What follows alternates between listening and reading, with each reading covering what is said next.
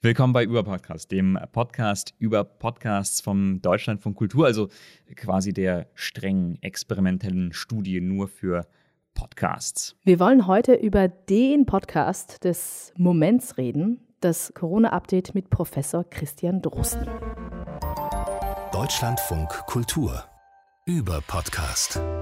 Ich bin Carla Kenia. Und ich bin Dennis Kogel. Und wer jetzt genau hinhört, der merkt, dass heute etwas anders ist und auch etwas anders klingt. Denn Carla und ich, wir sprechen zwar miteinander, aber wir sehen uns heute zur Abwechslung mal nicht. Genau. Hashtag Stay the fuck at home. Wir nehmen die Selbstquarantäne ernst und zeichnen unseren Podcast deshalb auch von zu Hause auf.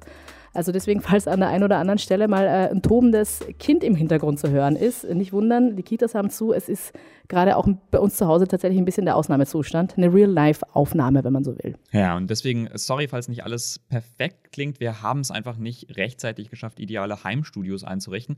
Ist alles in Arbeit, kann noch ein bisschen dauern. Ich muss ja sagen, ich habe es ja ein bisschen einfacher als du, Carla. Ich habe nur Katzen zu hm. Hause, kein Kind. Und äh, ich bin es eigentlich, also auch da vielleicht hüpft eine Katze aufs Mikrofon, äh, das äh, müssten wir mal schauen. Aber ich bin es ja eigentlich gewohnt, von zu Hause zu arbeiten. Aber ich muss ganz ehrlich zugeben, dass diese ganze Situation mit dieser Pandemie, das geht äh, nicht an mir vorbei. Ich mache mir aktuell sehr, sehr viele Sorgen um Freunde und ich helfe natürlich auch, wo ich kann, aber es ist schwer. Wie geht's dir denn, Carla? Ich habe ja auch Freunde, die äh, Läden haben und deswegen sage ich auch immer support your community. Also statt der neuen Jeans mal vielleicht mal lieber beim Laden aus dem Kiez Essen bestellen. Ich finde die Situation tatsächlich beängstigend und wirklich strange.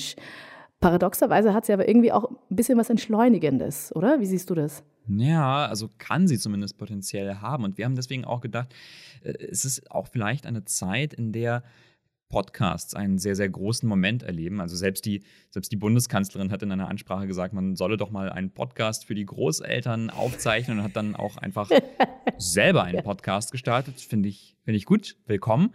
Aber ich finde, selbst der Kanzlerinnen-Podcast, der verblasst ja gerade äh, wirklich hinter dem wohl wichtigsten Podcast Deutschlands im Moment, dem NDR Info Corona Update mit Professor Christian Drosten. Und dieser Podcast, der ist einfach so wichtig, dass fast jede Redaktion daraus zitiert, dass sich PolitikerInnen darauf berufen. Und ich meine, auch im Freundeskreis ist der Podcast jetzt bei vielen Thema und selbst meine Eltern erzählen mir jetzt auch, dass sie diesen Podcast hören und daraus ihre Infos holen. Ich finde es auch wirklich krass. Also meine Eltern sind noch nicht so weit, dass sie äh, Podcasts generell hören, aber dieser Podcast speziell, der hat äh, schon so ein bisschen, es ist ein Popkulturphänomen in einer globalen Krise.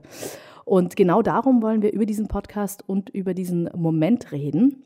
Wir stellen heute zuerst den Podcast an sich vor, erzählen die Hintergründe über die Entstehung und sprechen dann darüber, wie der Erfolg vom Corona-Update die Podcast-Welt beeinflussen könnte und vielleicht sogar schon hat. Und zwischendrin, da gibt es immer wieder ein paar kleine Sprachnachrichten vom Überpodcast-Team mit Empfehlungen für ein paar neue Podcasts, die uns im Team gerade in dieser Zeit helfen. Also kann sagen, wir haben heute sehr, sehr viel vor. Lass uns einfach loslegen. Der Über-Podcast Podcast-Tipp von Carina Frohn.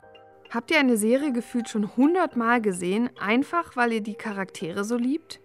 Oder lest ihr ein Buch in regelmäßigen Abständen, immer wieder, einfach weil es euch so ein warmes, vertrautes Gefühl gibt? Oder gibt es da diesen einen Film, der in der Krise immer für euch da ist? Das alles ist das kleine Fernsehballett seit bald drei Jahren für mich. Dieser Podcast von dieser, der begleitet mich bei Belanglosigkeiten, wie Duschen, Putzen oder Spazierengehen, aber auch beim Glücklichsein, Grübeln, traurig sein und eben an diesen wirklich blöden Tagen. Jede Folge der Show über alles, was im TV oder auf den Streamingdiensten läuft, ist wie ein Seelenwärmer. Daran ändert sich auch nichts, wenn ich jede Folge schon mindestens fünfmal gehört habe. Mein armer Lebensgefährte. Ständig verbringe ich Zeit mit den Hosts Sarah Kuttner und Stefan Niggemeier, lache über ihre schlechten Witze, lausche ihren Rezensionen über den Bachelor bis hin zu Stranger Things und verspüre dabei so ein pures Liebhaben, so wie Sarah Kuttner sagen würde. Jeden Tag rufen die Wissenschaftsredakteurinnen vom NDR, Corinna Hennig und Anja Martini in der Berliner Charité an und sprechen mit Professor Christian Drosten. Er ist Virologe, Institutsdirektor an der Charité Berlin und Mitentwickler für einen Corona-Test, der weltweit Anwendung findet. Und jetzt forscht er mit internationalen Kollegen am Virus, also quasi zugeschaltet aus dem Labor. Und die Journalistinnen, die fragen, was kann Drosten uns als Wissenschaftler über das Virus verraten? Er siebt aus quasi, was ist Panikmache, was sind tatsächlich berechtigte Sorgen und was vielleicht am allerwichtigsten ist, was sind eigentlich gesicherte Informationen? Also was wissen wir tatsächlich? Also das ist so das Grundkonzept vom Podcast, vom Corona-Update. Das gibt es seit dem 26. Februar und der Podcast, der erscheint werktäglich zwischen 12 und 13 Uhr, also von Montag bis Freitag gibt es immer wieder eine neue Folge. Und was den Erfolg angeht, vom NDR habe ich erfahren, dass der Podcast inzwischen auf so über 8 Millionen Downloads kommt, über alle Folgen, über alle Podcast-Plattformen. Das ist schon eine Menge. Und entstanden ist das Ganze, das hat mir dann auch äh, Corinna Hennig erzählt, im NDR Innovationspool. Das ist quasi auch so ein Labor, aber eben so ein Entwicklungslabor für neue Formate. Der NDR hat gemerkt, also die Leute wollen immer mehr wissen über, das Virus und gleichzeitig gibt es da diese Sorge, dass wir MedienmacherInnen, dass wir vielleicht Panik verbreiten, dass wir vielleicht nicht alles korrekt einordnen, weil wir eben auch keine ExpertInnen sind, keine Virologen, Epidemiologen und so. Also quasi die Idee, ein langer langer, ruhiger Wissenschaftspodcast. Ist, finde ich, auch ganz gut gelungen, die Idee. Wir wollen jetzt mal auf ein paar Momente im Podcast gucken, um zu erklären, wie der Podcast tatsächlich funktioniert und warum er so gut funktioniert und warum er so beliebt ist. NDR Info. Das Coronavirus Update. Der Gipfel ist noch nicht erreicht, so die Einschätzung des Helmholtz-Zentrums für Infektionsforschung. Die Zahl der mit Coronavirus infizierten Menschen steigt also weiter an. In Spanien breitet sich das Virus weiter aus, besonders betroffen Alten- und Pflegeheimen. Und die USA verzeichnen mittlerweile mehr als 1000 Tote. Das sind aktuelle Meldungen von heute, dem 26. März 2020. Jede Folge startet mit einer Zusammenfassung der Moderatorin über die Ereignisse des Tages. Und dann geht es eigentlich relativ zügig ins Gespräch mit Professor Drosten. Ja, und der Großteil des Podcasts sind dann auch wirklich lange, zum Teil auch ich finde, sehr komplexe wissenschaftliche Einordnungen von Drosten zum Virus. Also hier habe ich ein gutes Beispiel rausgesucht, direkt aus der zweiten Folge, darüber, wie diese Corona-Tests eigentlich funktionieren. Also das Testverfahren dahinter ist immer Polymerase-Kettenreaktion. Das ist also ein schon gut etabliertes Laborverfahren, das seit Anfang der 90er Jahre in der medizinischen Diagnostik Einzug gehalten hat für den Erreger-Direktnachweis, gerade bei Viren. Und da geht es also um eine gezielte Genvervielfältigung. Ähm, ich glaube, das müssen wir technisch jetzt nicht so im Detail besprechen. Viele Hörer werden darüber auch wissen. Mhm. Also ich muss zugeben, ich habe das gerade am Anfang eher so nebenbei gehört. Ne, das, da war noch ein bisschen mehr Alltag. Ich habe das so beim Kochen angemacht, Telefon neben, neben mich gelegt, rumgeschnippelt und so. Und ich war dann so ein bisschen verwundert, weil das einfach so krass expertig klang. Also jetzt nicht wie etwas, was gemacht ist für Wissenschaftslaien wie mich, sondern so für Leute, die so richtig tief einsteigen wollen, so über Polymerasen reden wollen. Und ich kam einfach nicht so gut mit. Ich muss das ehrlich zugeben, ich kam da einfach nicht so gut mit am Anfang. Habe gesagt, so, ey, was, was war das? Wir? Ja, mir ging es ehrlich gesagt anfangs genau wie dir. Also ich musste auch immer so ein paar Episoden wieder neu starten oder mittendrin noch mal kurz zurückgehen, weil du halt einfach, wenn du es nebenbei machst, eben wie du jetzt beim Kochen, du bist halt einfach abgelenkt. Ne? Und das sind halt Inhalte, da muss man halt wirklich da sein und hinhören. Trotzdem habe ich es nicht ganz so schwierig empfunden am Anfang. Ich, ich fand diese komplexen Inhalte total interessant und gerade durch ihn auch sehr nahbar. Ich finde, dass er nämlich als Wissenschaftler tatsächlich sehr menschlich und auf Augenhöhe kommuniziert. Und ich finde auch, dass sich so diese elitäre Haltung, also vielleicht ist es auch Dennis aufgefallen, gerade so bei den früheren Episoden, die hat sich so, finde ich, im Laufe der letzten Episoden, also bis hin zur jetzt aktuellen, finde ich schon sehr gewandelt. Also er betont ja teilweise auch an einigen Stellen sehr deutlich, dass es sich um einen Podcast handelt, der eben nicht für wissenschaftliche Expertinnen äh, gemacht ist, eben, sondern für eine breite Masse. Ja, und diese breite Masse, die ist ja auch wirklich voll dabei. Das haben wir erklärt, über 8 Millionen Downloads und so. Es ist aber schon auch trotzdem bei Zeiten sehr lang, sehr komplex. Und mich hat das so ein bisschen verwundert, ne? weil es kommt ja, es kommt ja aus dem NDR, also aus dem journalistischen Bereich. Und normalerweise, das kenne ich jedenfalls so aus den meisten anderen Interviewformaten, aus journalistischen Interviewformaten, versuchen ja da so die ModeratorInnen, die InterviewerInnen mehr reinzugrätschen, mehr Zwischenfragen, nochmal bitte einen Moment, kannst du das nochmal erklären mit, keine Ahnung, einer lustigen Metapher oder so. Ähm, und hier halt nicht.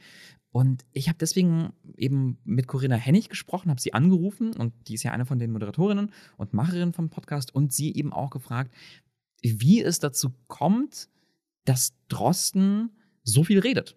Da hat er gesagt, ich möchte eine lange Spanne haben. Ich möchte Zusammenhänge erklären. Und das kann er natürlich in dem Podcast gut. Also wir kürzen natürlich ein bisschen und bearbeiten. Aber eigentlich sagen wir, Podcast ist Podcast. Da müssen wir in keine Schublade reinpassen. Und wenn er jetzt ausführlich was erklärt dazu, wie Studien überhaupt entstehen, dann kann man dabei nur lernen. Und darum kriegt er eine sehr lange Redezeit. Und das ist genau das, was er möchte. Nicht aus dem Zusammenhang gerissen, sondern hier kann er sozusagen mal die ganz großen Dinge erklären. Und die Reaktionen sind tatsächlich auch so, dass die Leute alle, die uns anmelden, und das sind sehr, sehr, sehr viele Tausende, die sagen, wir finden genau das gut, das lange. Das, wovor wir als Journalisten oft so ein bisschen Angst haben und denken, wow, ob da die Leute noch mitgehen, ist das nicht zu kompliziert und so. Das ist jetzt die Erfahrung, gerade in diesem wissenschaftlichen Bereich. Ganz viele wollen genau das ich finde die Erklärung total interessant. Ne? Er wollte das. Also, er, also der Interviewpartner selber hat gesagt, ich möchte wirklich ganz lange ohne Unterbrechung erklären dürfen. Und äh, viele Menschen, die wollen jetzt gerade, so scheint es, eben nicht diese kurzen Einsatz-Zusammenfassungen, sondern wirklich lange, ruhige Erklärungen. Das finde ich faszinierend. Ja, vor allem denke ich auch medizinisch und wissenschaftlich fundierte Fakten im Gegensatz zu äh, losen Schlagzeilen, die halt doch oft in uns allen auch Angst hervorrufen. Und die Lage, die uns ja alle betrifft, führt, glaube ich, auch dazu, dass man selbst bei komplexen, zumindest ging es mir so, bei komplexen Zusammenhängen und äh, Erklärungen dann doch gerne zuhört, weil man es ja auch wirklich verstehen will. Trotzdem, ich muss also bis heute zugeben, also bei komplexeren Sachen komme ich manchmal nicht mit und kann mir das nicht so gut merken. Und da habe ich eher so das Gefühl, ich bin jetzt bei Professor Drosten im Virologen-Schulunterricht gelandet. Aber zum Glück für Leute wie Dennis, die nicht aufpassen können, mhm. schlägt Professor Drosten dann doch noch andere Töne an. Zum Beispiel äh, hier direkt in Folge 1. Natürlich haben wir eine Pandemie. Und unter diesem Eindruck jetzt noch zu sagen, soll sich Deutschland vielleicht von Holland abschotten oder Italien von Österreich? Das ist fast schon eine müßige Überlegung. Wir müssen jetzt aufhören, den Blick nach außen zu kehren und letztendlich mit dem Finger auf Nachbarländer zu zeigen und sagen, die haben es verbockt oder da ist das Missgeschick passiert. Das ist vollkommen müßig. Niemand ist an irgendetwas schuld angesichts einer Pandemie. Das ist eine Naturkatastrophe, die in Zeitlupe stattfindet. Und wir können alle nur versuchen, unseren Beitrag zu leisten. Ich finde, das gibt Hoffnung, oder? Ja, ja, also solche Momente sind auch total interessant, weil Drosten da eben nicht nur dieser trockene Wissenschaftler aus dem Labor ist, sondern ich finde, da klingt auch so viel Leidenschaft durch. Ne? Also so viel Glauben an Menschheit und Menschlichkeit, so, so, so ein Sendungsbewusstsein auch für, ähm, für vernunftgesteuertes Handeln. Also, wenn man jetzt irgendwie leere Toilettenpapierregale und so sieht, man kann sagen, okay, das ist naiv, vielleicht handeln wir nicht alle vernünftig. Aber mich haben diese Momente dann immer total gepackt, wenn er wirklich anfängt, diese großen Appelle an uns als Gesellschaft zu richten. Ja, ich muss ehrlich sagen, ich hatte da auch so ein paar ähm, Gänsehautmomente. Ich habe tatsächlich den Eindruck von Professor Drosten, dass der ein echter Humanist ist, der sich gerade in dieser Position seiner Verantwortung auch für das öffentliche Verständnis dieses Virus auch sehr bewusst ist.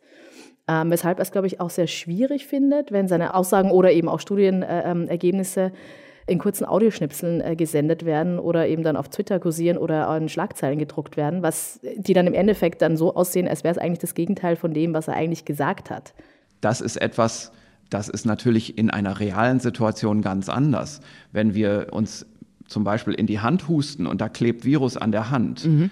und wir fassen dann auf eine Türklinke, dann ist das Flüssigkeitsvolumen, was dann auf der Türklinke kleben bleibt, fast nicht mehr zu messen, dieser Flüssigkeitsfilm.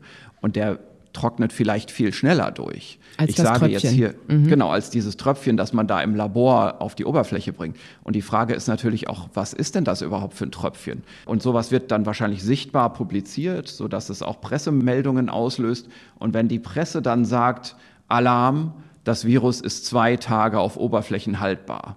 Ne? Dann entsteht natürlich vielleicht ein falscher Eindruck. Also da ging es ja um diese Studienergebnisse, dass die Viren, also durch diese Tröpfcheninfektion, besonders an metallenen Oberflächen besonders lange haften soll. Und diese Schlagzeile, ich weiß nicht, ob du die auch gesehen hast, hat ja in mir zum Beispiel auch eine Riesenreaktion ausgelöst. Ich habe ja mich mindestens zwei Wochen lang vorm Anfassen aller Metalloberflächen, insbesondere Türklinken, haben mir wirklich die Hände desinfiziert und gewaschen oder Handschuhe getragen, auch in der Kita jeden Tag mit Handschuhen hin, als das noch gar nicht so mhm. brisant war. Und ich roch wirklich straight zwei Wochen nach Desinfektionsmittel. Und als ich dann eben, ne, als ich diesen Podcast gehört habe und dann auch die Erklärung von Professor Drosten, war mir klar, ah, ist eigentlich Quatsch, was du da jetzt gerade machst. Also quasi, ne, Drosten, der, der große Erklärer. Und ich, ich finde aber, dass dieses Bild, das dann oft gezeichnet wird von Drosten als dem allmächtigen Erklärer, dass der, äh, der, der Experte des Landes, dieser oder dieser nüchternen Expertenstimme vielleicht, äh, dieses, was so ein bisschen anklingt in Berichten über ihn, das wird ihm nicht so ganz gerecht im Podcast, weil der Podcast was ganz Interessantes schafft, nämlich auch ganz, ganz oft seine Persönlichkeit durchblitzen zu lassen. Also zum Beispiel so ein paar Einblicke zu geben in sein Privatleben, seine Nerdiness. Etwas, was ihn, finde ich, auch sehr nahbar macht. Auf jeden Fall, mir ging es genauso. Also ganz besonders, als er ja auch davon erzählt, wie er und seine Partnerin, die ja auch eine Wissenschaftlerin ist, wie sie damit klarkommen müssen, jetzt auch, dass ihr Kind nicht mehr in die Kita gehen kann. Und da war für mich natürlich, für mich als Mama, die genau in derselben Situation jetzt ist, war auch so ein äh, großer Aha-Moment, wo ich mir dachte, ah, okay, der hat genau den gleichen Struggle. Äh, ja, er erzählt, er muss jetzt auch eine Babysitterin anheuern, die jetzt zu Hause ist. Also man merkt, okay, da ist jetzt eben, wie du gerade sagtest, eben nicht nur der Wissenschaftler, sondern eben auch tatsächlich der Mensch, der Papa dahinter, der, der, der Ehemann oder Partner. Und das hat mir tatsächlich auch so ein bisschen Trost gespendet, so in ganz dunklen Momenten, wo ich mir dachte, oh, fünf Wochen Kitaschließung, wie soll ich das überstehen? Ähm, weil es ist natürlich schon hart, weil der komplette Alltag natürlich so komplett auseinandergerissen ist und man muss dann versuchen, mit Kind Arbeit zum, zu arbeiten, was jetzt in, gerade jetzt in dem Fall von Professor Trost natürlich auch sehr wichtige Arbeit. Also das, das hat äh, mich auf alle Fälle auch nochmal ja, berührt und ihn auch wirklich für mich nochmal sehr, sehr viel menschlicher gezeichnet. Ja, oder sind ja auch so Kleinigkeiten, wie wenn er erzählt, dass er, wie er irgendwie durch menschenleere Straßen zur, zur Arbeit radelt und ja fahre zum Beispiel auch super gerne Fahrrad und, und habe da auch so gedacht, naja, klar, das sind auch so Momente, die ich auch kenne. Also das macht das irgendwie total, total greifbar. So, da, da ist nicht irgendwie diese, diese allwissende Stimme aus dem Off, sondern da, da sitzt halt ein Mensch, der, der auch irgendwie Sorgen und Ängste hat. Ich finde aber, es gibt so diesen einen Ton, der ihn für mich vielleicht am aller, allerbesten als Person zusammenfasst. Wenn ich in eine Kneipe gehe, und das mache ich auch gerne mal, ich trinke schon Bier, aber ich bestelle mir immer Bier aus der Flasche. Das habe ich eigentlich schon immer gemacht, also schon seit langer Zeit, seit vielen Jahren. Das hat mit dem Coronavirus jetzt gar nichts zu tun. Dieses Bierglas durchs Wasser ziehen, wo noch so ein paar müde Spülmittelbläschen obendrauf dümpeln, mhm. das ist bedenklich nach meiner Ansicht. Und deswegen kein gezapftes Bier. Das kommt aus Folge 13 vom 13. März und ich finde, da kommt so viel zusammen. Ja? Also dieser Virologenblick auf den Alltag, diese, diese praxistauglichen Tipps, also auch ganz, ganz viel Persönlichkeit. Er ist nicht nur der Wissenschaftler im Labor, sondern er ist auch einfach so ein Typ, der in eine Kneipe geht und dem man hier einfach ganz, ganz nahe kommt. Vielleicht nicht so nah, dass man irgendwie sein, die eigenen Bakterien und Viren auf ihn drauf bekommt, aber so ein bisschen näher halt. Vor allem wissen wir, dass wir jetzt kein gezapftes Bier mehr trinken werden. Ja, voll. Ähm, für den Rest unseres Lebens, oder? Ähm, ich fand genau diese Passage, ich fand diese Passage auch total spannend und sehr sympathisch. Ich finde, das macht ihn, ihn gerade diese Punkte und diese Aspekte machen ihn ja als Experten außerhalb seiner wissenschaftlichen Expertise so besonders, ne? weil man bekommt den Eindruck, dass es ein Mensch ist und das macht ihn eben nicht nur nahbar, sondern eben gerade auch deswegen sehr glaubhaft, finde ich. Ja, genau. Und das, das fehlt auch vielleicht in anderen, ja, in so nüchternen Interviews oder sowas, weil dann ist es eben einfach nur diese Stimme, die man nicht so richtig greifen kann. Der Über-Podcast Podcast-Tipp von Heiko Bär. Swings and Roundabouts. Ist gar nicht so einfach zu erklären. Also, der wird gemacht von einer Transgender-Comedian namens Avery Addison und sie erzählt kurze Episoden aus ihrem Leben. Es geht los mit einer Reise nach Mexiko. Keine Ahnung, ob das jetzt fiktiv ist oder nicht. Auf jeden Fall habe ich das Gefühl, dass die Macherin sich mittendrin plötzlich gedacht hat, ach nee, das ist mir irgendwie zu wenig. Ich will eigentlich was ganz anderes. Und der Podcast wandelt sich dann nämlich zu so einer Art Psychotherapie. Und zwar buchstäblich. Also es taucht nämlich äh, eine Therapeutinnenstimme auf, die anfängt, alles in Frage zu stellen, zu kritisieren. So, hä, was genau meinst du damit? Das ist jetzt aber unpräzise. Soll das ein Witz sein? Ich verstehe nämlich keinen Sarkasmus und so weiter.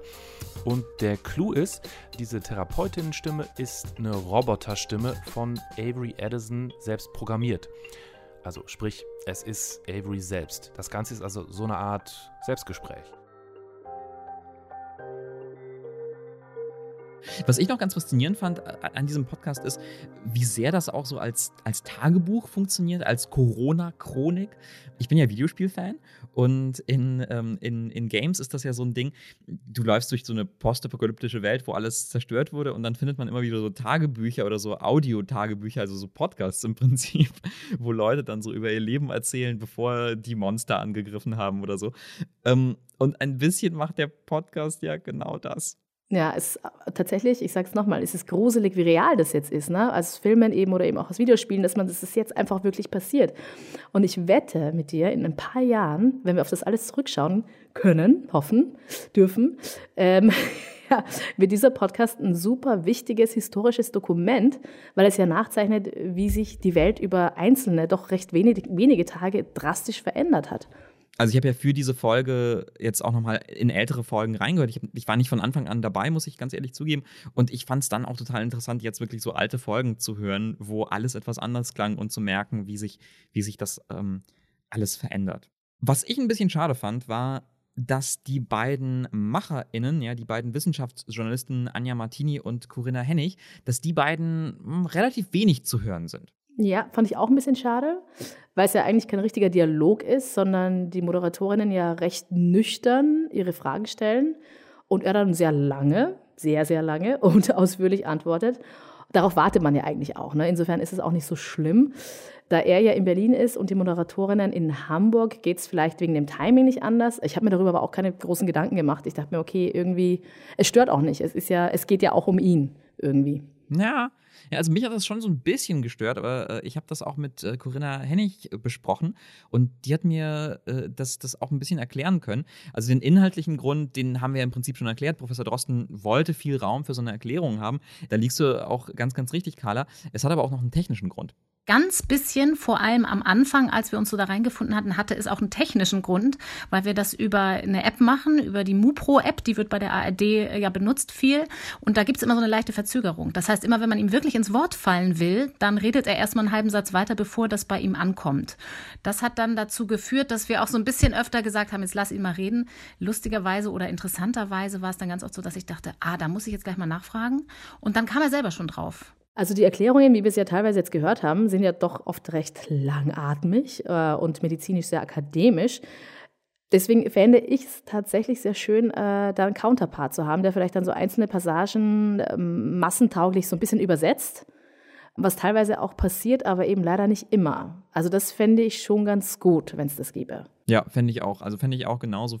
Ne, vielleicht wäre es möglich, wenn sie, wenn sie im selben Raum sitzen würden oder wenn man das irgendwie anders machen, machen würde.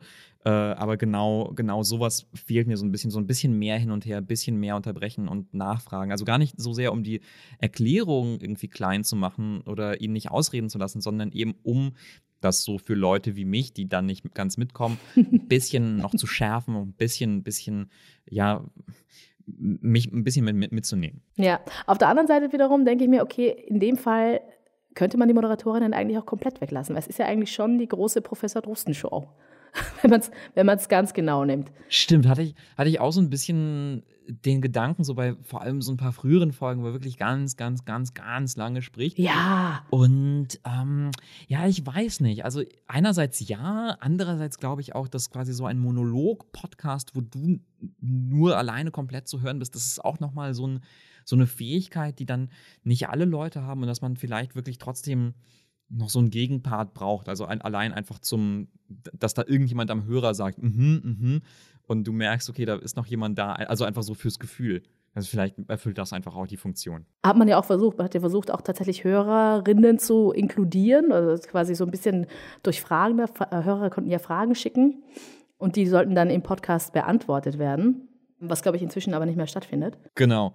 Es kamen wohl zeitweise über 10.000 Fragen am Tag, die dann von der ganzen Redaktion dann so gebündelt, eingeordnet weitergeleitet äh, werden, hat mir Corinna Hennig erzählt. Und viele Fragen werden einfach nicht beantwortet, weil sie total ja, also, also das, das, das, geht über die Expertise von Drosten hinaus, wenn man dann fragt, kann ich, so, sollte ich jetzt nach Bayern zu Oma fahren? Das ist so, ja, ja was da der Virologe zu sagen soll. Das zeigt aber für mich auch so ein bisschen hm, die Macht von Hörerinteraktion, also wie, wie stark das sein kann, wenn da wirklich viele Menschen Fragen haben, aber auch wie schwierig das dann wirklich sein kann, wenn es wirklich so eine Extremsituation gibt. Richtig, natürlich, weil jeder dann wissen möchte, auch über seinen persönlichen Fall, ne, über seine persönliche Situation, weil da hast du jetzt schon diesen Experten, den Virologen da sitzen. Der ist ja auch ein Mensch, der kann das ja auch nachvollziehen. Natürlich möchte ich wissen, der soll mich jetzt beraten irgendwie. Ne? Also das ist irgendwie, aber klar, bei 10.000 Fragen am Tag, das ist halt echt krass. Damit hätte ich auch nicht gerechnet, dass es so viele sind. Ja, also vielleicht kann man sich das so als Podcast-MacherIn aufschreiben. Äh, Hörerinteraktion, zweischneidiges Schwert. Man muss sich das ganz, ganz genau überlegen, ja. wenn man das, wenn man damit loslegt. Das ist so eine, so eine Büchse der Pandora, die man dann öffnet, die man dann wieder schwer äh, zu, zugekriegt. Die Inbox der Pandora sozusagen. Vielleicht kriegen wir irgendwann mal auch 10.000 Fragen für unseren Podcast, Dennis. Oh Wer weiß. also, wie finden wir den Drosten-Podcast, das Corona-Update? Ich glaube, wir finden den ziemlich gut. Ja, ich glaube, da sind wir uns einmal einig, ausnahmsweise. ich finde den zum einen gut, das sind klare Worte. Auch wenn du das für diesen Punkt vielleicht ein bisschen anders siehst, aber ich finde, er nimmt einem so ein bisschen die Angst vor der Komplexität des Viruses. Ja, also dieses nicht zurückscheuen vor Komplexität, ich glaube, das, das, tut, das tut eigentlich ganz gut. Und also natürlich spielt da auch Drosten als Persönlichkeit mit rein. Also in, man muss vielleicht auch dazu sagen, ja, in, in neueren Folgen sagt er auch, das findet er unangenehm, wenn man dauernd über ihn als Person redet und das machen wir in gewisser Weise hier auch nochmal. Aber ich finde, ohne kann man nicht erklären, warum der Podcast funktioniert, wie er funktioniert. Und ich finde eben dadurch, dass er viel Persönlichkeit zeigen darf und zeigen möchte, wahrscheinlich, schafft es auch ja, Vertrauen in, in ihn als Menschen, Vertrauen in die Wissenschaftlichkeit seiner Aussagen. Und das wird dann gekoppelt mit dieser Podcast-Intimität, über die wir so viel gesprochen haben. Ne? Drosten im Ohr, so der, der Virologe im Ohr, der dir nochmal die komplexen Zusammenhänge erklärt. Und ich glaube, deswegen, deswegen vertrauen viele Leute, ach, also Quatsch, deswegen vertraue ich einfach seinen Aussagen. So. Ja, mir geht es genauso. Ich glaube auch, also was ich so jetzt im Freundeskreis und Bekanntenkreis, auch Familie so mitbekomme, ist gerade diese Intimität, ne, die, die ja auch durch diesen Podcast erzeugt wird, speziell, wo es ja um dieses schwierige Thema geht, um diese Krise geht. Ich glaube, das ist genau das, was viele von uns in so schwierigen Zeiten suchen und auch brauchen, weil man ist ja, viele von uns sind ja tatsächlich abgeschottet und man, an wen wendet man sich? Man möchte natürlich Wissen ansammeln und ich finde, durch diese Intimität entsteht ja auch das Vertrauen gerade auch zu ihm und das entschleunigt so ein bisschen. Insofern ist, finde ich, dieser Podcast ein spannendes Beispiel dafür, wie sich die Podcast-Welt durch diese Pandemie und Weltkrise tatsächlich verändern kann und vielleicht auch wird. Mhm. Und genau deswegen wollen wir auch jetzt gucken, was dieser Podcast für Podcasts bedeuten könnte und haben dafür auch ähm, ja, verschiedene Meinungen von ganz vielen verschiedenen Podcast-Menschen eingeholt und über die und auch vielleicht auch über unsere eigenen Gedanken möchten wir jetzt nochmal sprechen. Der Über-Podcast Podcast-Tipp von Sandro Schröder. Meine Podcast-Empfehlung ist Kontrastprogramm zu dem Alltag, den wir gerade haben. Weil ich habe gerade das Gefühl, mich überwältigt einfach diese Nachrichtenlage. Und zwar so richtig. Alles ist so schnell, alles ist so wichtig und der Alltag ist weg. Puh. Mich erschlägt das einfach alles. Diese Eilmeldungen, Push-Benachrichtigungen, WhatsApp-Gruppen, Newsletter, meine Twitter-Timeline. Ich suche deswegen nach diesen kleinen Oasen der Ruhe, nach irgendwelchen Auszeiten von diesem Corona-Wahnsinn. Und dafür ist der Podcast The Slowdown genau richtig. Da gibt es jeden Tag ein Gedicht einer Poetin, eines Poeten und die sind immer nur fünf Minuten lang. Vorgetragen und eingeordnet von der Pulitzer-Preisträgerin Tracy K. Smith. Und das Schöne an The Slowdown ist, der Podcast will nichts von mir. Er will mir nichts beibringen, er will kein Wissen, keine Nachrichten in mich reinprügeln. Er will mir jeden Tag einfach nur fünf Minuten Auszeit geben. Und die kann ich gerade gut brauchen. Also ich habe in der Planung für diese Folge so eine These in den Raum gestellt. Podcasts und Coronavirus, a match made in hell. Also ähm, quasi der Podcast ist das Medium für die für die Pandemie und ähm, die, ja, die Isolation, die, die Quarantäne. Und genau das hat uns auch Konstantin Seidenstücker erzählt. Der ist einer der Inhaber von Studio Bummens. Das ist ein Berliner Podcast-Label, die verschiedene äh, ziemlich erfolgreiche bekannte Podcasts produzieren, unter anderem Baywatch Berlin, Podkinski und Pardiologie.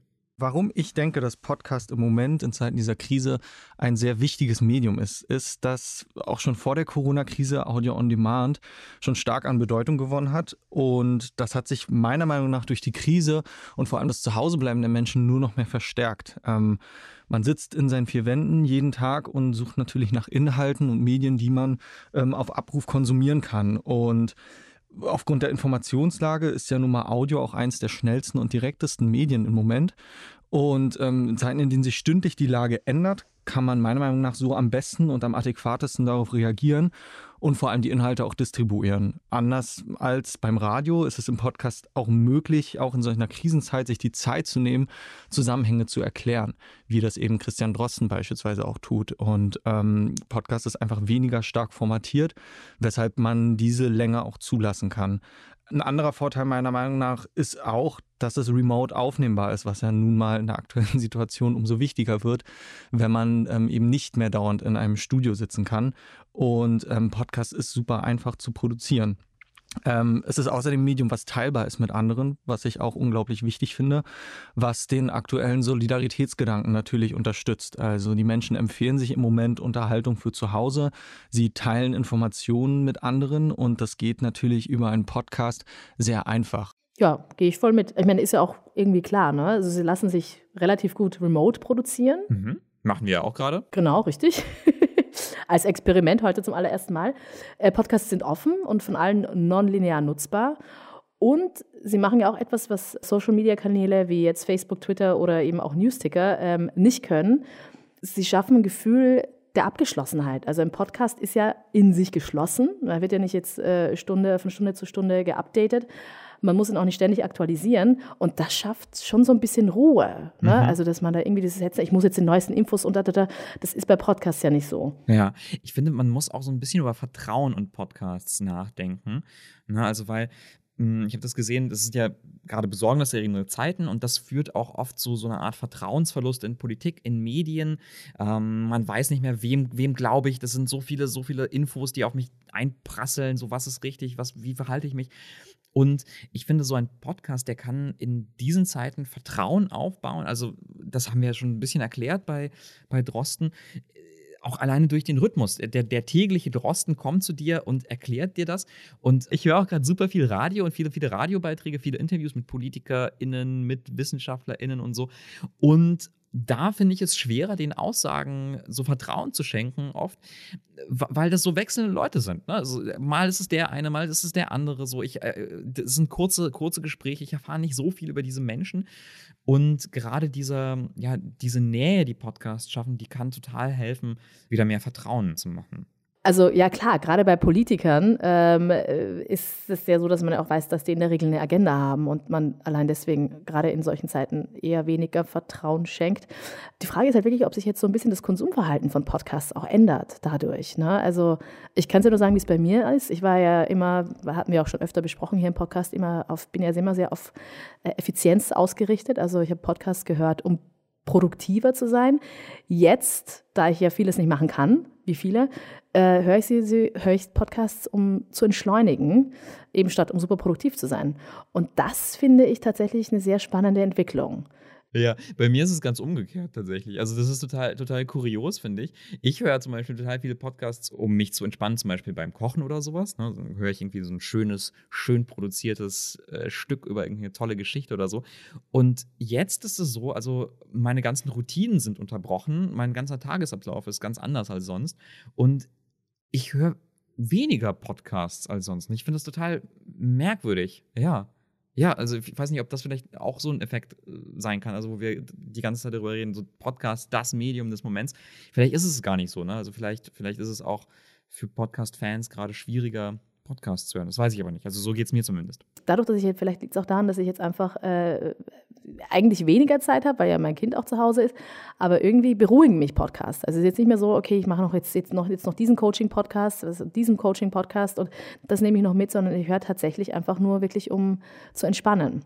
Und vielleicht auch ein bisschen, um Inspiration zu schöpfen, was einem ja auch fehlt, weil man ja nicht rausgehen kann. Ne? Man ist ja an einen Ort gebunden und äh, ich glaube, das können auch Podcasts liefern, indem man einfach Menschen auch hört, sich denen nahe fühlt, ähm, die Nähe, die Intimität eben herstellen, aber eben auch vielleicht ein bisschen Inspiration liefern. Ja. So für den, für den Alltag oder auch ja, äh, Lebensperspektiven können ja auch inspirierend sein. Ja, ja, glaube ich auch. Wir hatten ja, als wir diese Folge vorbereitet haben, auch viel im Team so über das Corona-Update diskutiert. Und so eine Sache, auf die wir immer wieder gestoßen sind, ist, naja, also eigentlich wir sind ja so Fans von so schönen, schick produzierten Podcasts, auch äh, äh viele von uns. du, und, du ganz besonders. Also ich auf jeden Fall. Ich auf jeden Fall. Voll. Ich bin naja, da ja nicht so streng, aber, aber das haben wir ja. schon öfters besprochen. Stimmt. Naja, und das Coronavirus-Update ist ja, wenn man es ganz genau nimmt, eigentlich ein ziemlich simpler Podcast, eigentlich ein Laber-Podcast sozusagen. Ja. Das ist ja auch so ein Begriff, den man oft abschätzig benutzt. So, das ist ja nur ein Laber-Podcast. Ähm, so, es, es ist halt ein Podcast, wo zwei Leute miteinander reden und einer von den, von den Menschen redet nicht mal so viel, sondern es ist voll, also ein Mensch redet sehr viel und äh, ein anderer Mensch sagt sehr oft hm und fragt vielleicht kurz nach. Mm, und ja, also gerade wenn man dann jetzt irgendwie darüber redet, so ja, Podcasts vielleicht das Medium des Moments, also vielleicht geht es auch gar nicht so um, die, um den Podcast, sondern um, ja, um die Infos, die im Podcast drin sind. Also vielleicht wäre es auch, wäre auch der Drossen-Newsletter so steil gegangen und Leute hätten den ganz toll gefunden. Ja, bestimmt. Aber dann kommt unser Kollege Philipp Banse, der ja auch Co-Host ist bei dem Polit-Podcast Lage der Nation. Und der hat uns das hier gesagt. Podcasts haben ein sehr gutes Verhältnis von Aufwand und Ertrag, von Aufwand und Info. Also Herr Drosten würde sich sicherlich nicht jeden Morgen hinsetzen und äh, das alles aufschreiben, was er dort in einer halben Stunde in seinem Update erzählt. Er würde sich auch nicht wahrscheinlich vor eine Kamera setzen, die A mehr Aufwand bedeutet und B mehr Sichtbarkeit und C viel mehr Aufmerksamkeit auf Nebensächlichkeiten lenken würde, wie Aussehen, Frisur, Kragen etc. Außerdem sind Podcasts zwar häufig nicht live, aber für ein On-Demand-Medium, was man also hören kann, wann man möchte, immer noch sehr aktuell und sehr schnell verfügbar. Also Podcasts bieten eben eine sehr gute und effektive Möglichkeit, vorhandenes Wissen zum Beispiel von Zeitungsredakteuren und Redakteurinnen persönlich, informativ und aber eben auch sehr schnell und ein bisschen unterhaltsam äh, zu verbreiten und, und aufzunehmen. Plus Podcasts sind eben super persönlich und bilden halt eine super Möglichkeit, um Nähe und Bindung auch zu Experten herzustellen und Expertinnen, die normalerweise nur nur im Fernsehen oder in Zeitungen auftreten. Und ich finde, das, was Philipp da gesagt hat, das war für mich eine total wichtige Erinnerung, weil ich bin ja, wie gesagt, ich mag ja so komplexe Podcasts eher lieber als so Gesprächspodcasts, Gesprächsformate. Mhm. Yep. Und äh, merkt man vielleicht immer wieder so, so ein Wert, ja. wie sich das so ein bisschen reinschleicht. Und ich finde aber das, was Philipp da sagt, ist total wichtig, weil es, ähm, es erinnert, es hat mich nochmal daran erinnert, wie wichtig Menschen ja solche Gesprächsformate sind, sein können und wie viel sie auch bewirken können. Und das finde ich total wichtig, sich daran immer wieder zu erinnern. Ich glaube, Menschen wollen Menschen hören. Menschen mit echten Geschichten, mit Ängsten, mit, äh, ja, die ein ganz normales Leben führen, so wie du und ich. Also Authentizität ist tatsächlich alles. Das ist, finde ich, schon wichtig. Also für mich wichtiger als jetzt äh, eine perfekte Produktion. Also auch, beim, ja. auch als jemand, der viel, viel Podcasts hört. Aber ich finde, wir müssen auch mal kurz Blick auf die Wirtschaft werfen, die Podcast-Wirtschaft. Und eine Sache, die ich total interessant fand jetzt bei der Diskussion um das Corona-Update von NDR Info, mm, war, ich habe öfter gelesen, dass das Coronavirus-Update uns in Deutschland einen Serial-Moment verschafft, einen großen popkulturellen Moment. Also kurz vielleicht nochmal zur Einordnung. Serial 2014 war ein Krimi-Podcast, ein True Crime-Podcast, äh, der massiv erfolgreich wurde. Alle haben irgendwie über den, den Podcast geredet. Auch in Deutschland wurde viel über den Podcast geredet. Und danach ja, ist wirklich mehr Geld in Podcast geflossen. Firmen wurden gegründet, um Podcasts zu produzieren. Es entstanden ganz, ganz viele neue Formate, neue komplexe Podcasts. Und also Serial hat ja, so sagen das zumindest einige so Podcast-Szenenbeobachter, eine neue Ära eingeleitet. Und ich frage mich jedenfalls, ist das vielleicht auch beim, beim Corona-Update? Könnte das der Fall sein? Naja, ich finde, das ist beim Coronavirus-Update, ähm, ich finde, es schränkt so ein bisschen unsere Vorstellungen davon ein, was ein Podcast ist. Ne? Weil es gab ja nach Serial, gab es ja wirklich, wirklich, wie du gerade eben gesagt hast, es gab ja wahnsinnig viele True Crime Podcasts, die dann ja gefolgt sind, die aber nicht unbedingt kapiert haben, was jetzt Serial wirklich so besonders und einzigartig gemacht hat. Hm. Ähm, und jetzt nach diesem Coronavirus-Update gibt es ja doch auch einige, viele Erklärpodcasts. Ja, auch tägliche Erklärpodcasts über Corona vor allem. Genau, die teilweise auch nicht unbedingt jetzt so komplex produziert sind, muss man auch dazu sagen. Ich finde, dass es deswegen auch schwierig ist für Podcasts, die jetzt, sag ich mal, in, in, eine höhere ähm, Qualität anstreben, was, den, was die Inhalte und auch das Produktionslevel angeht, dass es die dann schwierig haben, da ein bisschen mitzuziehen, weil es halt einfach wirklich so viel gibt. Ja, das stimmt schon. Ne? Also da muss man, da muss man wirklich aufpassen, um zu gucken, was das jetzt wirklich auslöst. Ob das, was man letztendlich daraus mitnimmt, ist einfach nur, ja, Leute wollen Dinge erklärt bekommen und das vor allem täglich zu jeder politischen Weltlage oder so und nicht unbedingt Podcasts sind ganz schön geil. Muss man echt schauen, wie sich das, wie sich das entwickelt. Also, ne, es ist, äh, das ist gerade so ein bisschen frustrierend zu sagen, aber ich glaube, äh, die, die letztendlichen, die Auswirkungen davon, die sehen wir wahrscheinlich frühestens in sechs Monaten bis einem Jahr. Mhm. Ich meine, ja, Podcasts sind ja auch einfach zu machen. Ne? Also da muss man jetzt nicht unbedingt einen Drosten im Studio sitzen haben. Äh, wie wir gerade vorhin sagten, kann ja auch schnell und äh, von überall eigentlich produziert werden. Das sagen übrigens auch ähm, Alice Hasters und Maxi Hecke von Feuer und Brot. Ich denke, ein Podcast eignet sich ganz besonders für ein tägliches Update, weil er doch zum Beispiel den Vorteil hat, dass der Gesprächspartner oder die Gesprächspartnerin von überall einfach mal eben schnell äh, erreicht werden kann und dass zwischen Tür und Angel ähm, einfach mal Fragen beantwortet werden können, was natürlich in einer, zum Beispiel in einer Studiosituation im Fernsehen oder so alles viel komplizierter ist. Ich glaube auch, dass gerade in Zeiten, wo der Tagesrhythmus absolut asynchron ist, dadurch, dass alle jetzt zu Hause arbeiten, ein Podcast eben durch dieses nonlineare genau diese Bedürfnisse trifft und diesen Bedürfnissen entgegenkommt.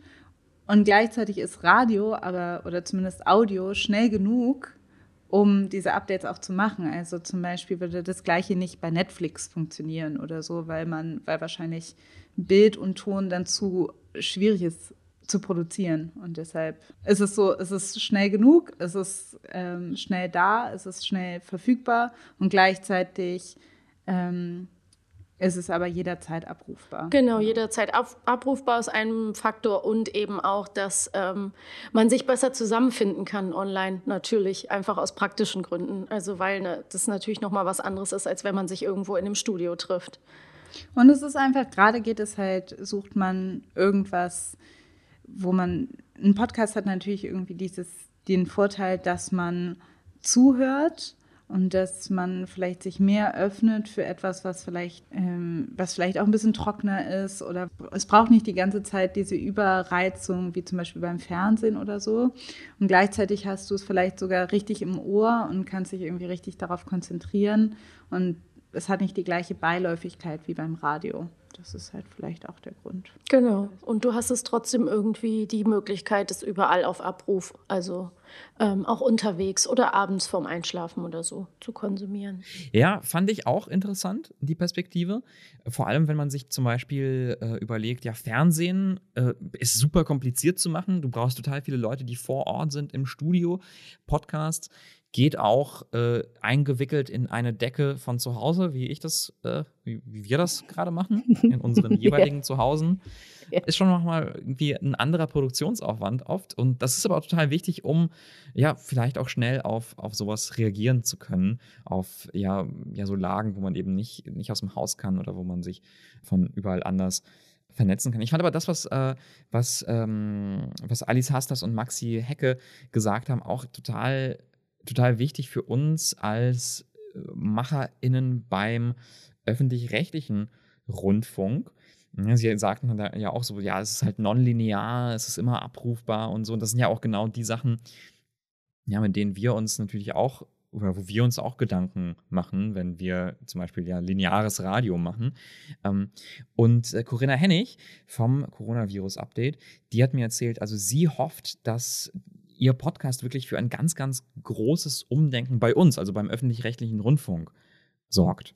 Und deswegen muss man, muss man sich klar machen, wir müssen dafür mehr, mehr Personal, mehr Freiräume schaffen, auch in Sparzeiten. Dann müssen wir eben teilweise umschichten und dann lieber sowas wieder im Radio senden, weil die Leute gewöhnen sich an so ein Hören ja auch. Ähm, da bin ich irgendwie ganz hoffnungsfroh, dass das so ein bisschen was bewegt für uns alle. Ja, vor allem ich finde es deswegen auch so eine spannende Entwicklung, weil gerade beim öffentlich-rechtlichen weißt du ja genauso gut auch wie ich, wir kommen ja noch von der alten Radioschule und wie man Podcasts macht eben jetzt, ne, gerade besonders jetzt unter den gegebenen Bedingungen, eben unter der Decke, das ist halt eine ganz andere Herangehensweise, ähm, die aber eben auch, glaube ich, erlaubt, einfach auch viel mehr Transparenz zu zeigen, was gerade bei den öffentlich-rechtlichen oft ja nicht geschieht. Transparenz im Sinne von, man zeigt eben äh, sich als Personality auch ein bisschen transparenter, wer auch immer den Podcast dann gerade macht oder man spricht auch tatsächlich aus einer persönlicheren Perspektive, wenn man etwas erzählt. Ähm, ich glaube, dass das zum einen ein, ein, ein wichtiger äh, Aspekt ist. Es ist auch ein, ein Zeichen unserer Zeit. Also als ich angefangen habe, mich in Audiogefilden zu bewegen, sage ich mal, äh, da hieß es ja noch, dass Radio das schnellste Medium ist. Und ich finde es total verblüffend, jetzt zurückzugucken, irgendwie so zehn, zwölf Jährchen, äh, und auch zu sehen, wie sich diese Industrie auch verändert hat. Ne? Und ganz besonders in einer globalen Krise, äh, wie wir sie jetzt eben haben. Ja, also ich finde, Radio ist immer noch eines der schnellsten Medien. Also vielleicht ist ein Tweet nochmal schneller abgeschickt. Aber es ist nicht unbedingt das zugänglichste Medium. Ne? Also wenn es wird gesendet und wenn du es nicht mitbekommst, dann bekommst du es halt nicht mit. Es ist halt weg. Und der Podcast, der Podcast hilft, nochmal so, ein, so eine Zäsur zu setzen. Alle können einmal am Tag kurz beim Drosten-Update reinhören, checken, was Lage ist. Und das ist total wichtig und no, nochmal, also für uns auch als, als Leute, die viel lineares Programm, also Programm, das im, im Live-Radio ausgestrahlt wird, zu machen, auch nochmal zu nochmal sich in Erinnerung zu rufen, wir müssen das auch anders denken. Und da gehe ich total mit Corinna, bei Corinna Hennig mit, dass das äh, hoffentlich etwas, etwas bewirkt. Vielleicht ein Umdenken, aber auf jeden Fall ein, ein mächtiger Moment, der zeigt, wohin die Reise vielleicht gehen könnte. Ja, und dass Podcasts auch wirklich was bewegen können, das sieht man ja auch sehr gut an Journalist, Podcaster und Autor Friedemann Karich. Der hat nämlich die Kampagne Maske aufgestartet, die ja von super vielen Promis auch auf Instagram und auf Twitter geteilt wird. Ja, tatsächlich verbindet mich mit dem inzwischen ja legendären Podcast von Herrn Professor Drosten einiges.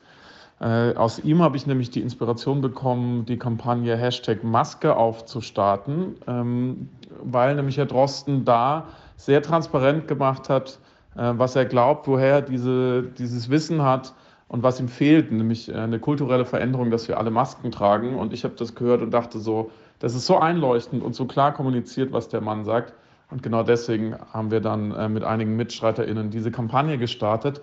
Ähm, und darin liegt, glaube ich, auch die Stärke dieses Podcasts und seiner Rhetorik, sage ich mal. Er ist transparent, er macht klar, was er weiß, was er nicht weiß. Er macht klar, woher er weiß, was er zu wissen glaubt. Und er gibt Fehler zu. Er hat schon einmal zum Thema Schulschließung dann sozusagen mit einer neuen Studie, mit einer neuen Quellenlage seine Meinung angepasst, wenn nicht geändert. Ähm, und ich glaube, das gefällt den Leuten sehr, sehr gut. Das ist auch wichtig in dieser Phase dieser Krise, ein bisschen Ambiguitätstoleranz, wie man neudeutsch sagt ähm, nämlich auch mal zu sagen, es könnte so sein oder so sein, ich weiß es nicht, ich kann mich irren, ich kann meine Meinung ändern. Und das ist für mich auch das, was das Format oder das Medium Podcast so stark macht, dass man wirklich zeigt, wie man denkt, dass man wirklich Leuten beim Denken und vielleicht auch mal beim Umdenken zuhören kann. Und da merkt man jetzt allein an dieser Kampagne Maske auf, merkt man auch tatsächlich, welchen Kultstatus ähm, das Coronavirus-Update mit Drosten tatsächlich schon hat. Ich habe davon ja auch mitbekommen, von dieser Kampagne und dachte mir so, hä, was ist denn da los? Und es war aber eigentlich noch bevor ich den Podcast gehört hatte, tatsächlich, das Coronavirus abdreht. Und fand es total, die Entwicklung einfach auch total spannend, dass es wirklich so ein Massenwelleneffekt, mir fällt das Wort gerade nicht ein, aber ihr wisst, was ich meine. Ja, also es kann halt, es kann halt was bewegen. Also, sie Aussagen in Podcasts bewegen, ganz real Menschen dazu, Aktionen zu starten, sich umzuorientieren, Aufrufe zu machen, anderen Menschen zu helfen. Also ich finde es schwierig zu sagen, und das können nur Podcasts, weil ich meine, offensichtlich, das, also AktivistInnen und Videos und, und alles Mögliche hat das ja schon, schon seit Ewigkeit gemacht. So, das ist ja jetzt nicht, nicht etwas Neues.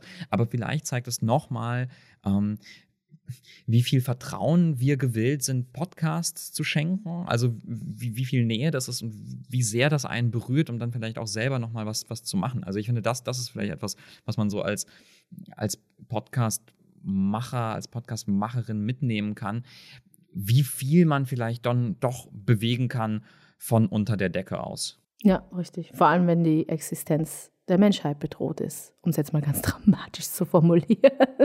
Ja, also wir haben jetzt ganz schön viel über äh, diesen Podcast geschwärmt. Ich finde, so einen, so einen so kleinen, kleinen Wermutstropfen möchte ich, möchte ich vielleicht noch so rein, reinbringen. Also was, was natürlich auch, auch so ist, es ist, es ist natürlich schon so, dass Professor Drosten in diesem Podcast irgendwie sehr viel, sehr lang ungefiltert reden kann, darf, möchte und das ist auch, auch schön, aber das finde ich, sehen wir auch gerade, dass das führt zu auch im Moment zu vielen ja, zu vielen, ich will nicht sagen Probleme, aber zu vielen Fragen, die sich auftun. Wenn das falsch interpretiert wird, was, äh, was er alle sagt. Wenn Leute da, das, da damit irgendwie einen Schabernack treiben, Dinge um, umdeuten.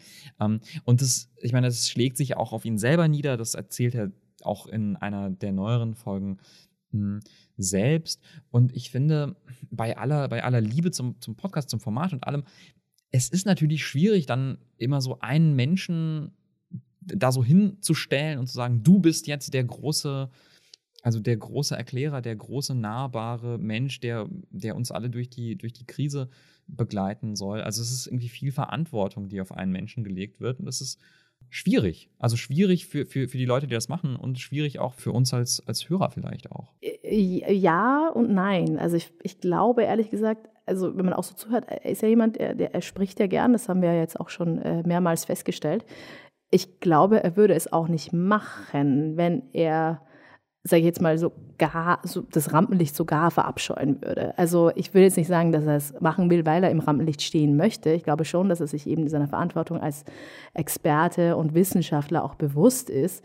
Ähm, ich glaube aber trotzdem, dass er ähm, also er tut mir jetzt nicht leid oder es ist jetzt nicht so, ich meine, man lässt sich ja darauf ein und es, man, er hat ja in, in gewisser Weise, er trägt ja eine Verantwortung für, für die ganze Nation. Und ähm, das ist ja auch eine schöne Aufgabe, kann ich mir vorstellen, gerade als Wissenschaftler, ne, zu sagen, okay, man, man, man liefert diese Informationen, man, man räumt mit, mit Missverständnissen auf. Das ist, glaube ich, also hätte ich diese Fähigkeit, die Möglichkeit, das zu tun, dann glaube ich, würde ich das auch machen. Klar, ist es halt ein zweischneidiges Schwert. Ne? Ja, also ja, ist halt die Frage. Also er übernimmt ja eigentlich so ein bisschen den Part von Journalisten. Das ist halt die andere Seite. Ne? Also er erzählt ja eigentlich die Dinge, die normalerweise Journalisten recherchieren würden und dann darüber berichten würden ausführlich. Aber niemand weiß es ja so gut und genau wie er. Denn er ist ja, er ist ja der Virologe, er ist der Experte. Und ähm, ja, und deswegen glaube ich, hat er da so ein bisschen also diesen, diesen, diesen, diesen Sonderstatus als Experten und aber eben gleichzeitig auch, äh, ja, übertrifft aber auch die, teilweise eben auch die Kompetenz von, von jedem Journalisten. Und das finde ich tatsächlich, das finde ich halt wirklich sehr, sehr spannend. Ja, das ist spannend, aber es ist natürlich auch ein bisschen kritisch, ne? Also wenn du mh, hm, also weil, weil der Wissenschaftsjournalismus an sich hat ja eigentlich auch die Aufgabe, ähm, ja genau WissenschaftlerInnen zu hinterfragen. Also quasi die, die Position, die dann zum Beispiel Drosten vertritt, die nochmal, also genau da nochmal nachzuhaken und Paroli zu bieten und sagen, ja, aber Moment mal, ist es nicht vielleicht auch so und so und so und so? Und kann man nicht das, das auch nochmal so, so sehen? Und wir haben nochmal irgendwie fünf Meinungen eingeholt von, von anderen Leuten, die das vielleicht nochmal kritischer sehen. Also einfach nur, um die Meinung zu schärfen und sowas. Und ich verstehe, dass es jetzt vielleicht in der Krise ist es total schwierig, das alles zu leisten. Und ich habe so viel Respekt vor der Arbeit von äh, äh, Corinna Hennig und, und Anja Martini und den ganzen Leuten drumherum, die sie unterstützen. Aber das ist, finde ich, jetzt vielleicht nicht für dieses Format, aber generell für viele andere, die wahrscheinlich auch folgen werden, wo man irgendwie Wissenschaftler hinsetzt und sie, sie alles Mögliche beantworten lässt. Auch vielleicht, ein, ja, ich hoffe mal, ein Reminder, mh, dass man dass man auch, auch mehr hinterfragen darf und vielleicht auch sollte, auch wenn es sehr, sehr schwer ist. Vielleicht steckt da auch ein bisschen Angst dahinter, nicht zu hinterfragen, weil es ja eben jetzt nicht um ein, Thema geht, das jetzt wissenschaftlich fern von uns ist, sondern uns tatsächlich unsere, uns als Menschheit bedroht. Und ich glaube, da sucht man schon so nach einer, nach einer Leitfigur, die alle Antworten hat, vielleicht insgeheim, instinktiv.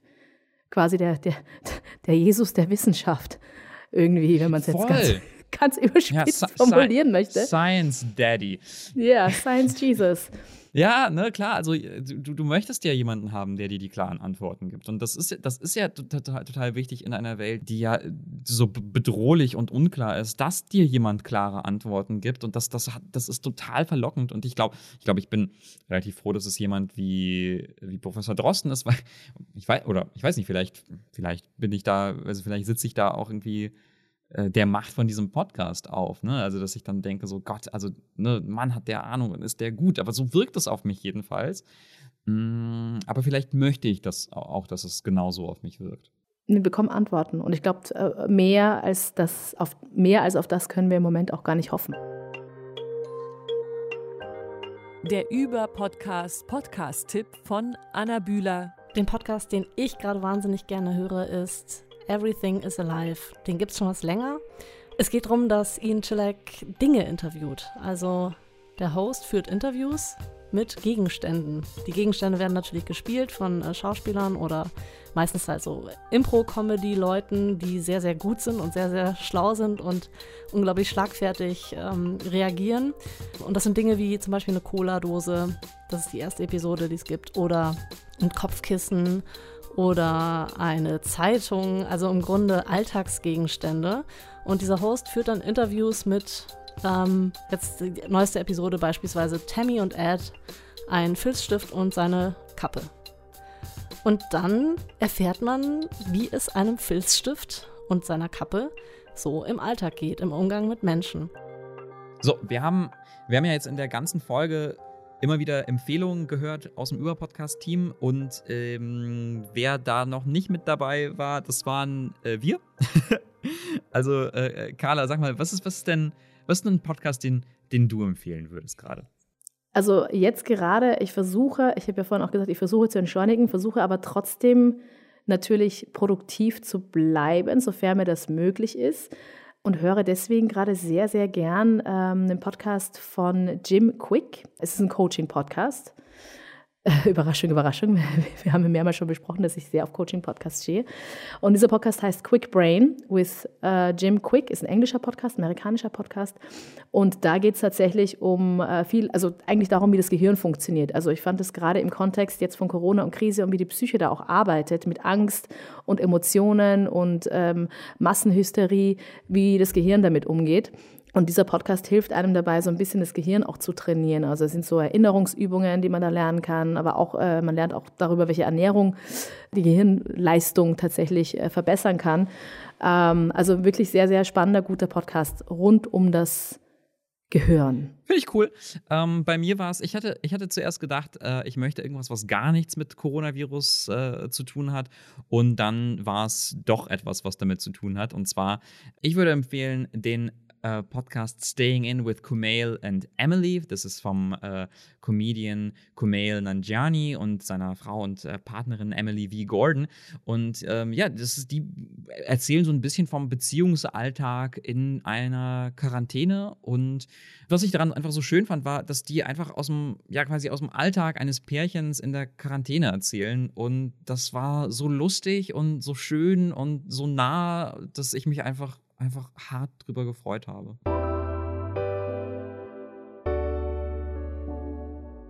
Das war's für heute. Ja, vielen, vielen Dank für, äh, fürs Zuhören. Das war über Podcast, Folge 12. Äh, ihr könnt uns natürlich hören in der DLF Audiothek, in der Podcast-App eurer Wahl und natürlich auch bei Apple Podcasts, wo wir uns sehr über Bewertungen freuen würden. Wir werden übrigens immer wieder mal gefragt, ob wir die Podcasts, die wir besprechen, verlinken können. Das ist in der Folgenbeschreibung aus technischen Gründen ein bisschen schwieriger, als äh, wir es gerne hätten. Aber auf unserer Webseite auf deutschlandfunkkultur.de slash über-podcast findet ihr die Links. Da haben wir nochmal alles für euch draufgepackt. Yes. Oder ihr schaut euch einfach mal äh, unsere Spotify-Playlist an mit fast allen empfohlenen Podcasts, falls ihr Spotify nutzt. Über Podcast ist eine Produktion des Deutschlandfunk Kultur. Riesendankeschön geht raus an unsere Redaktion, an Hagen Terschürn, Jana Wuttke, Sandro Schröder, Christine Watti und Karina Frohm. Und in zwei Wochen gibt es mehr über Podcast, dann wieder mit Anna und mit Heiko.